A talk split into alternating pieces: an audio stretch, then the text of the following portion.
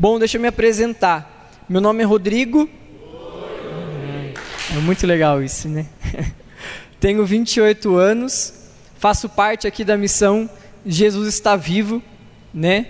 Sou casado há seis meses com a Pamela, né? Eu aprendi essa semana que a gente não tem que falar assim, ah, eu estou casado com tal pessoa, não, é eu sou, né? Que faz parte da nossa vida. Tem como a gente deixar de estar, a gente é.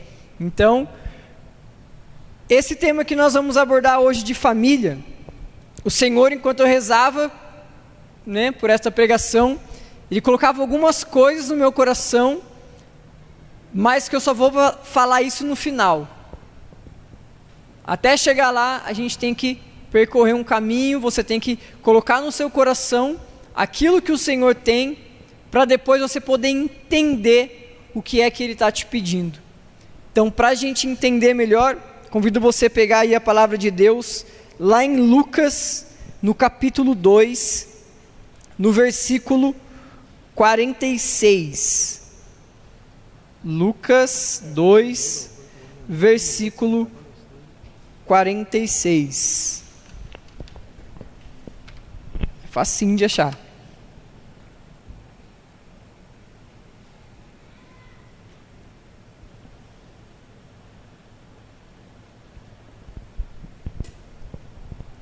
Quem achou, fala eu achei. Quem não achou, fala misericórdia, Jesus. Ó, oh, todo mundo achou, hein? Eu acho, espero que sim, né? Posso ler? Pode, né? Três dias depois, o acharam no templo, sentado no meio dos doutores, ouvindo-os e interrogando-os. Todos os que o ouviam estavam maravilhados de sabedoria das suas respostas. Quando eles ouviram, ficaram admirados. E sua mãe disse-lhe: Meu filho, que nos fizeste? Eis que teu pai e eu andávamos à tua procura, cheios de aflição. Respondeu-lhes ele: Por que me procuráveis? Não sabeis que devo ocupar-me das coisas de meu pai? Eles, porém, não compreenderam o que ele lhes dissera. Em seguida, desceu com eles a Nazaré e lhes era submisso. Sua mãe guardava todas essas coisas no seu coração. E Jesus crescia em estatura, em sabedoria e graça diante de Deus e dos homens. Palavra da salvação. Glória a vós, Senhor.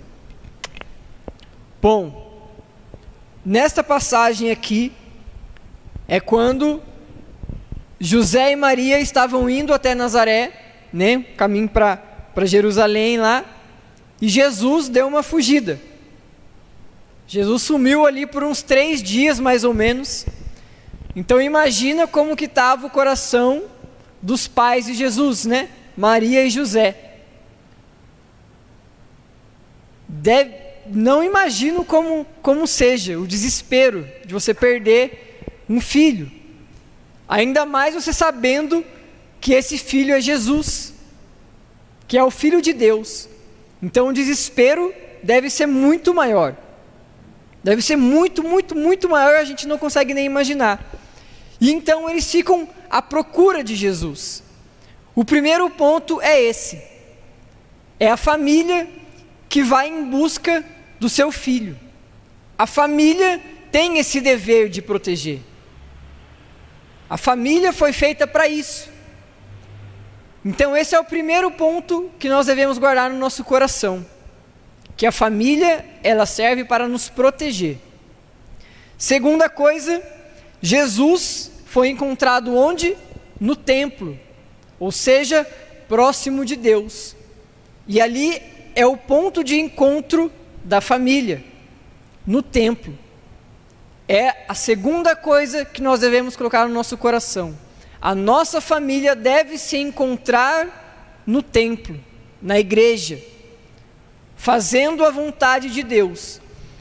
E o terceiro ponto é em que Jesus, aqui diz, Jesus foi com eles a, a Nazaré, eles era submisso. Então a terceira coisa é, na condição de filho, nós somos submissos aos nossos pais devemos obediência. Não fazer igual Jesus fez, né? Fugir da família. Tem todo um sentido isso aqui de Jesus ir para o templo.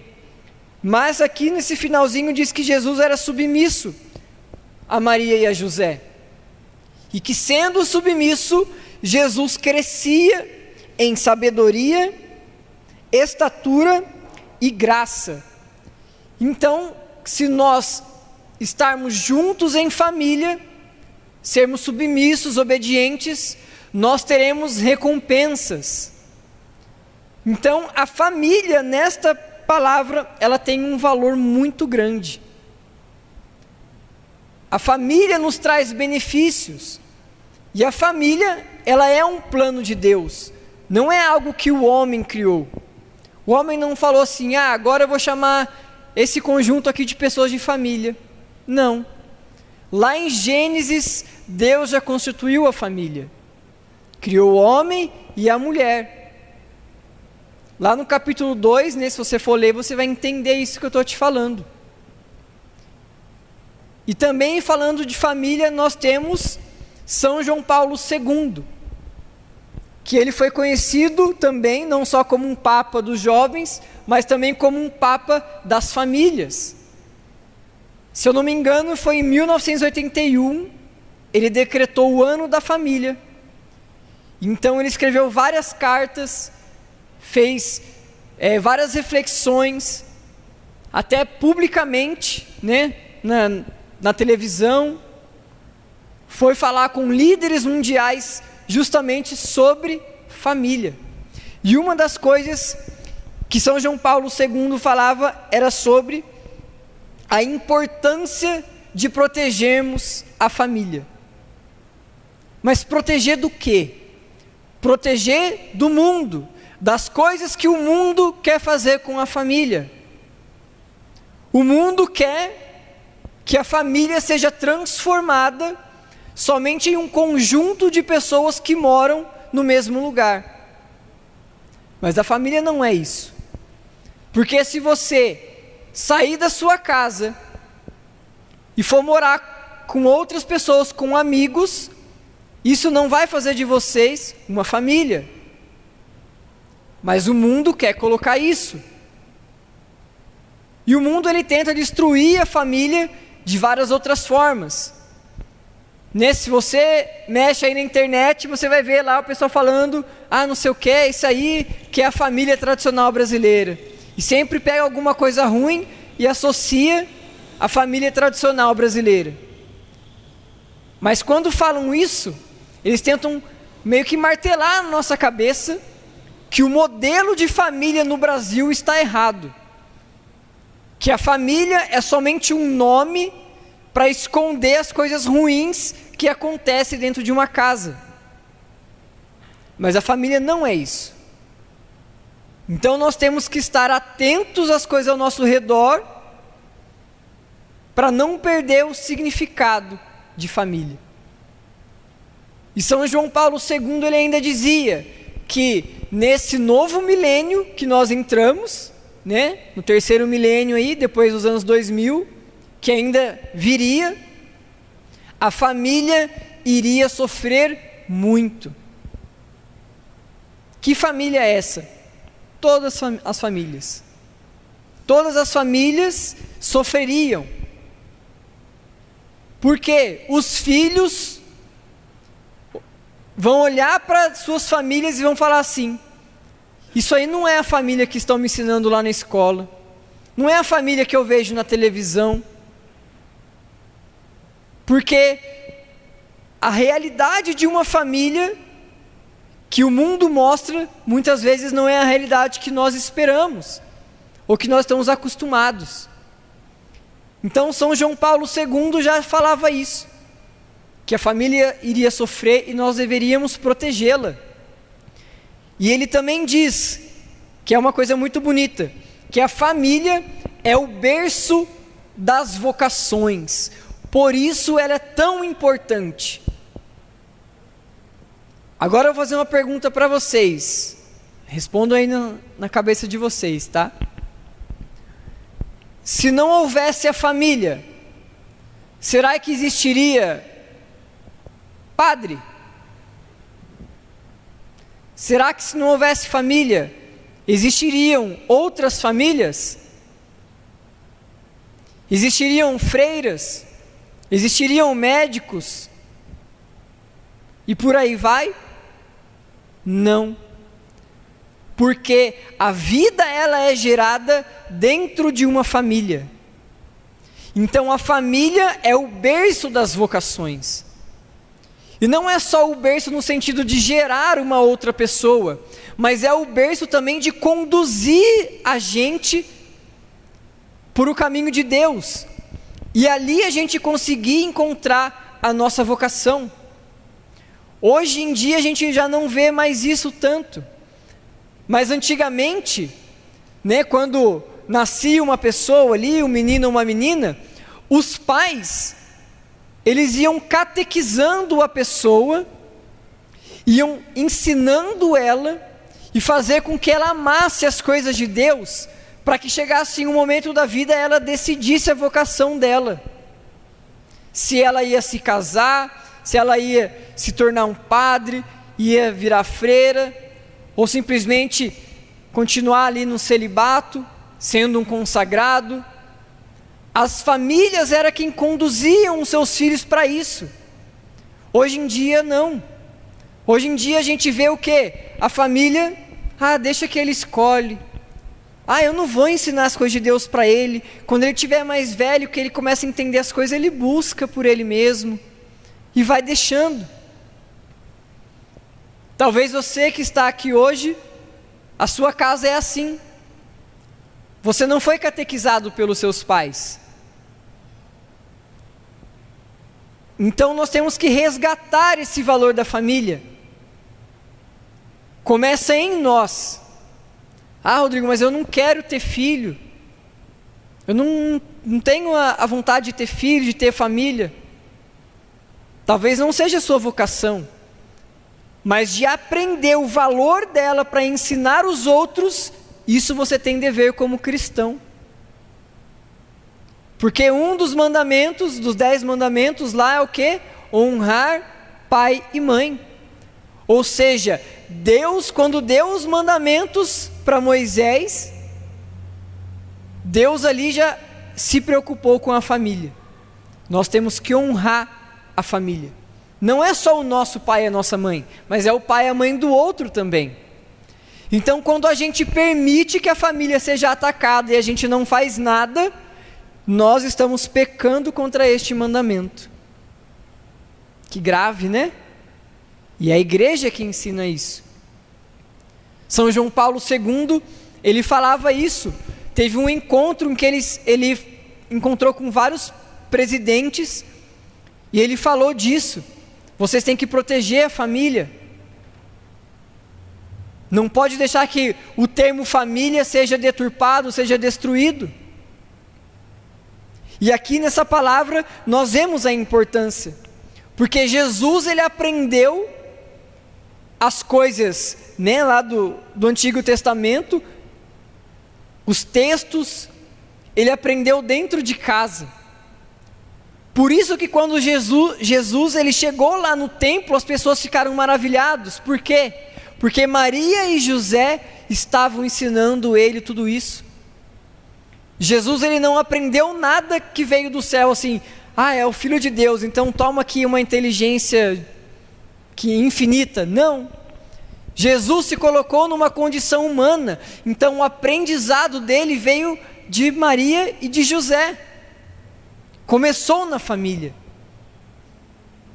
Então, a primeira coisa a gente já aprendeu que a família é o primeiro lugar, o nosso primeiro contato com Deus. Então, por isso o tema família, igreja doméstica. Certo?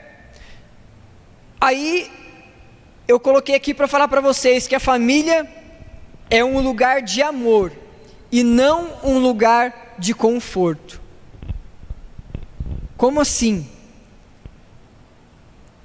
Amor e conforto não quer dizer a mesma coisa. Porque Jesus, você acha, olha para a cruz. Ali está o ápice do amor. Você acha que tem conforto ali? Não. Então a família, ela é um lugar de amor, mas não um lugar de conforto. Não é porque a nossa família é de Deus, é algo que Deus planejou para a gente, que vai ser confortável. Porque as nossas experiências ao longo da nossa vida pode ser, pode nos levar a um caminho a qual a nossa família não esteja mais tão confortável. Os nossos pais também. Dentro de, da nossa casa, muitas vezes, acontecem coisas que não são muito legais e que faz a gente duvidar se a gente é amado. Nossa, meu pai brigou comigo, meu pai foi duro comigo, me colocou de castigo. Ah, meu pai não me ama. Mas às vezes essa é a forma de amor dele, é a forma dele ensinar.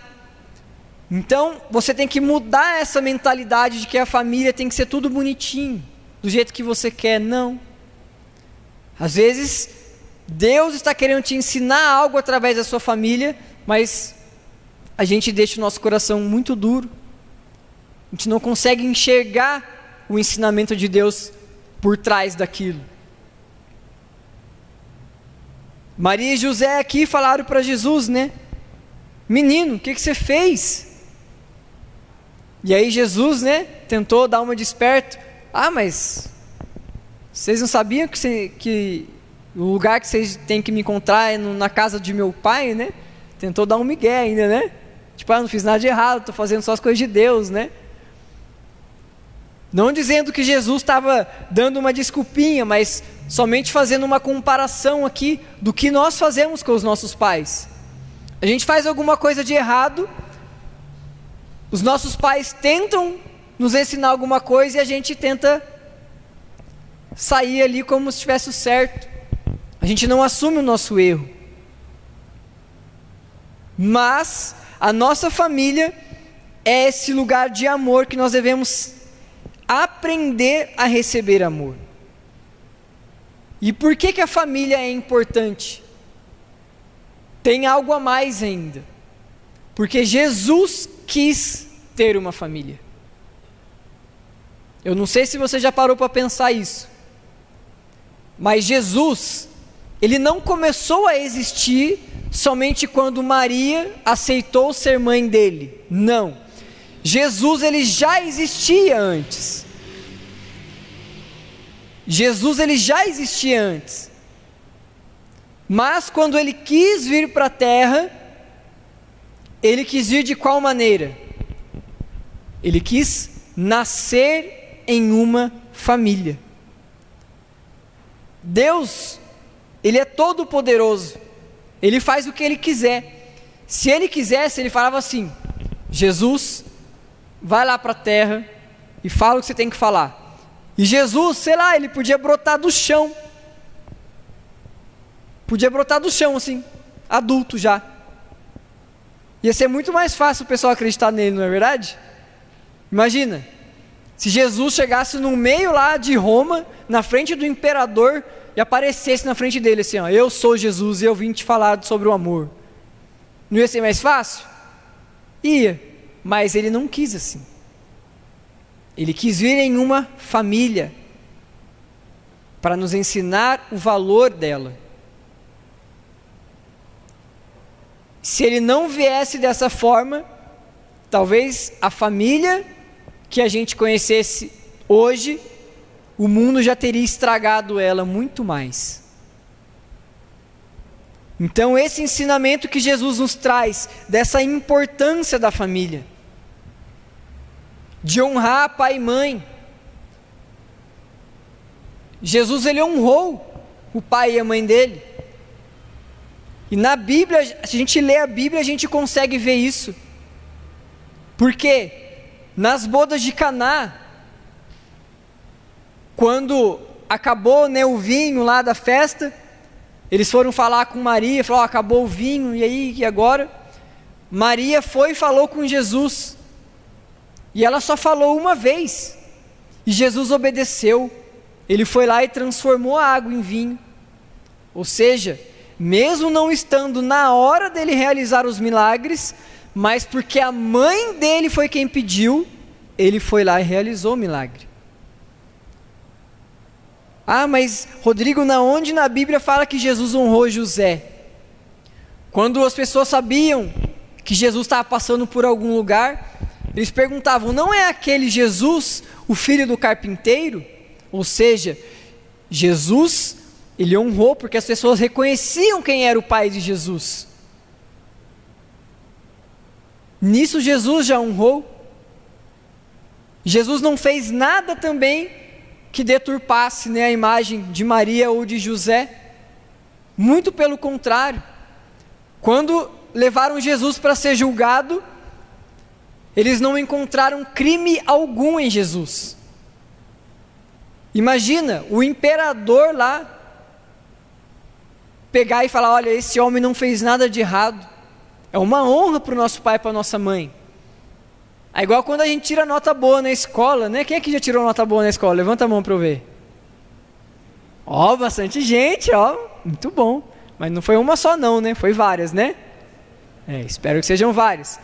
Quando a gente tira uma nota boa, aí vai ter a reunião de pais lá, né? O nosso pai ou nossa mãe vai lá na reunião. E aí fala, ó, fulano aqui, ó, só nota 10. Nosso pai e nossa mãe fica todo felizão, né? Isso é honrar. É uma maneira de a gente honrar o nosso pai e nossa mãe. E assim a gente tem que fazer todos os dias. Mas não é somente nas coisas do mundo lá fora mas também honrar na igreja, de ser um bom filho e uma boa filha. Ah, Rodrigo, você não conhece a realidade da minha casa. É só briga. Meu pai com minha mãe nem mora mais comigo. Cada semana eu fico com um. Já se separaram. Não importa a realidade que é a sua família. O que importa é o que você faz por ela. E a nossa família, ela é modificada quando a gente ora por ela, quando a gente luta por ela. A gente consegue resgatar os valores. Não é de um dia para o outro, não. É difícil. Pode demorar muitos e muitos anos. Mas a nossa perseverança, a gente consegue resgatar. Eu já escutei muitos testemunhos Muitos testemunhos de pessoas que rezavam, que pediam, que lutavam pela sua família e conseguiu resgatar. A minha família também eu consegui mudanças dentro da minha casa. Foi fácil? Não foi.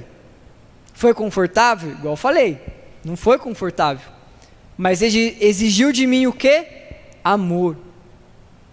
Exigiu de mim amor.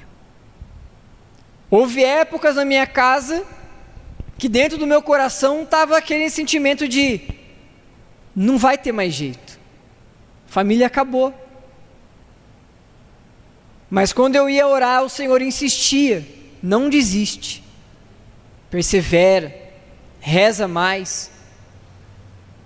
E não era só oração também, eu tinha que fazer a minha parte, de chegar e falar de Deus para meu pai, de falar de Deus para minha mãe de chamar os dois, sentar os dois na minha frente e conversar com eles. É difícil? É difícil. Mas se a gente não fizer a nossa parte, como é que a gente vai querer que Deus faça parte dele? Não é verdade? E aqui entra o que, enquanto eu rezava, o Senhor colocou para mim. O Senhor falava que haveriam pessoas aqui hoje que dentro de casa a realidade está muito difícil e que você já não aguenta mais. Então o Senhor me colocou três palavras, que é perdão, a outra trauma e a outra conversão. Foram essas três palavras que o Senhor colocou quando eu fui falar de família. Quando fala do perdão, eu acho que é o primeiro ponto para a mudança da nossa família é o perdão. Começa em nós. A gente perdoar o que a nossa família nos causou, ou até mesmo que nós causamos para nossa família e nos perdoar por isso. E quando eu falo disso do perdão, é em todas as áreas. Não precisa ser só porque alguém te fez mal. Pode ser que você se machucou. E aí você acha que não é digno de alguma coisa ou outra dentro da sua casa, ou que Deus não vai te conceder essa graça por causa disso.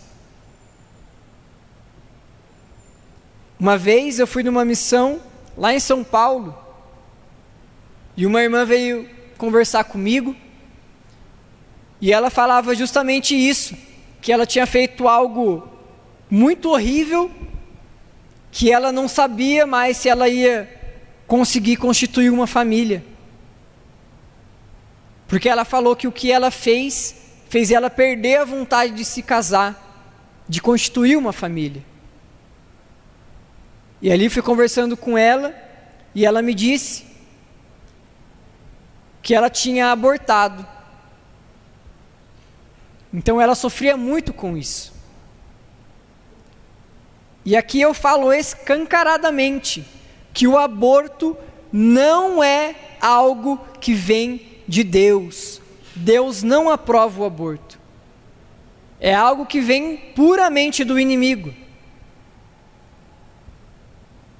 O aborto ele faz mal para tanta gente, principalmente para o bebê,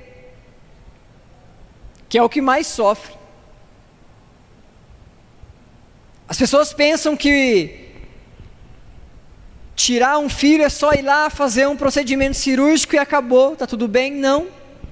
Isso traz consequências para a vida, para a vida da mulher, tanto no psicológico quanto no corpo. E aí eu vejo que muitas, vejo muitas mulheres né, defendendo um aborto, ah, porque isso, aquilo. Mas eu digo uma coisa: a pessoa, entre aspas, mais beneficiada com o aborto são os médicos que realizam, porque eles ganham para isso, e o pai da criança que não quer assumir. A mulher não ganha nada. Então o aborto não é para ajudar a mulher. E sabe por que, que eu falo isso? Porque eu conheci meninos que quando descobriram que a namorada estava grávida, foi lá falar para elas abortarem. Ah, eu não quero esse filho. Se você deixar nascer, eu não vou dar um centavo, eu não vou ajudar a criar. Foge da responsabilidade. Coloca o medo na mulher. Aí a menina, a mulher fica com medo, ah, eu não vou ter condição de cuidar, vai ser muito pesado. E aí vai lá e tira o filho. Quem que foi o beneficiado? Foi a mulher? Não foi. Porque as marcas disso vai ficar na vida inteira. E como eu contava, né, dessa menina, e ela me dizia: toda vez que ela ia procurar um namorado, ela já tinha namorado algum, alguns homens que falavam de casamento, ela lembrava do filho que ela tinha tirado. E aí eu perguntei para ela, mas por que que você tirou o seu filho? E aí ela me falou justamente isso. Ah, eu tive relação com um rapaz e eu descobri depois que ele já estava para casar e aí ele me disse que se eu tivesse esse filho, ou se eu contasse para alguém que o filho era dele, ele ia acabar com a minha imagem. Ele ia falar mal de mim para um monte de gente. E que ninguém ia mais me querer.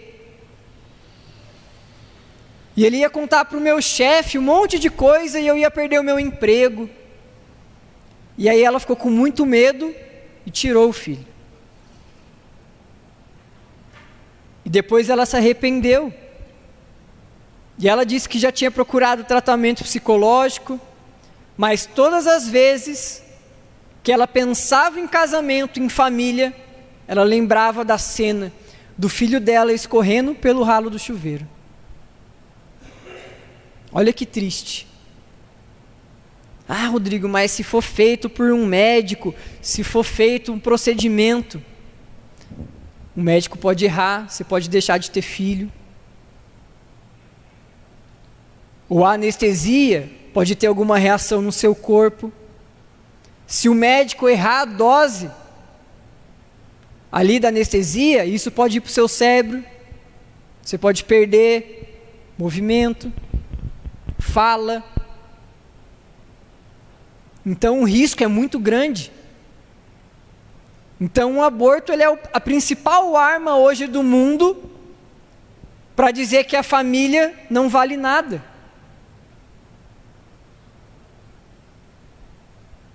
Então quando alguém vier falar para você do aborto, você não precisa nem pensar em questão religiosa. Pensa no mal que isso faz para a mulher. Ah, mas se ela tiver um filho, não vai ter condição, a criança vai sofrer. Tem muita gente querendo cuidar de criança no mundo. Tem muita gente. Então eu acho uma luta de nós, como cristãos, eu acho muito mais louvável a gente lutar para que essas mães tenham condição de criar os seus filhos ou da gente ensinar o valor que tem um filho, o valor que tem de uma família, do que a gente simplesmente aceitar a destruição de uma família. Ah, Rodrigo, você fala isso porque você é homem. Mas quem veio falar comigo chorando aos prantos não era homem. Que não foi só uma menina. Quase todo retiro que a gente faz, aparece uma menina vir falar para a gente que fez isso. Então é difícil. E nisso a gente vê o tamanho da luta que a gente tem para falar para esse mundo o valor da família. Mas para isso, a gente tem que cuidar da nossa. Primeiro lugar onde a gente deve proteger a família é a nossa família é dentro da nossa casa.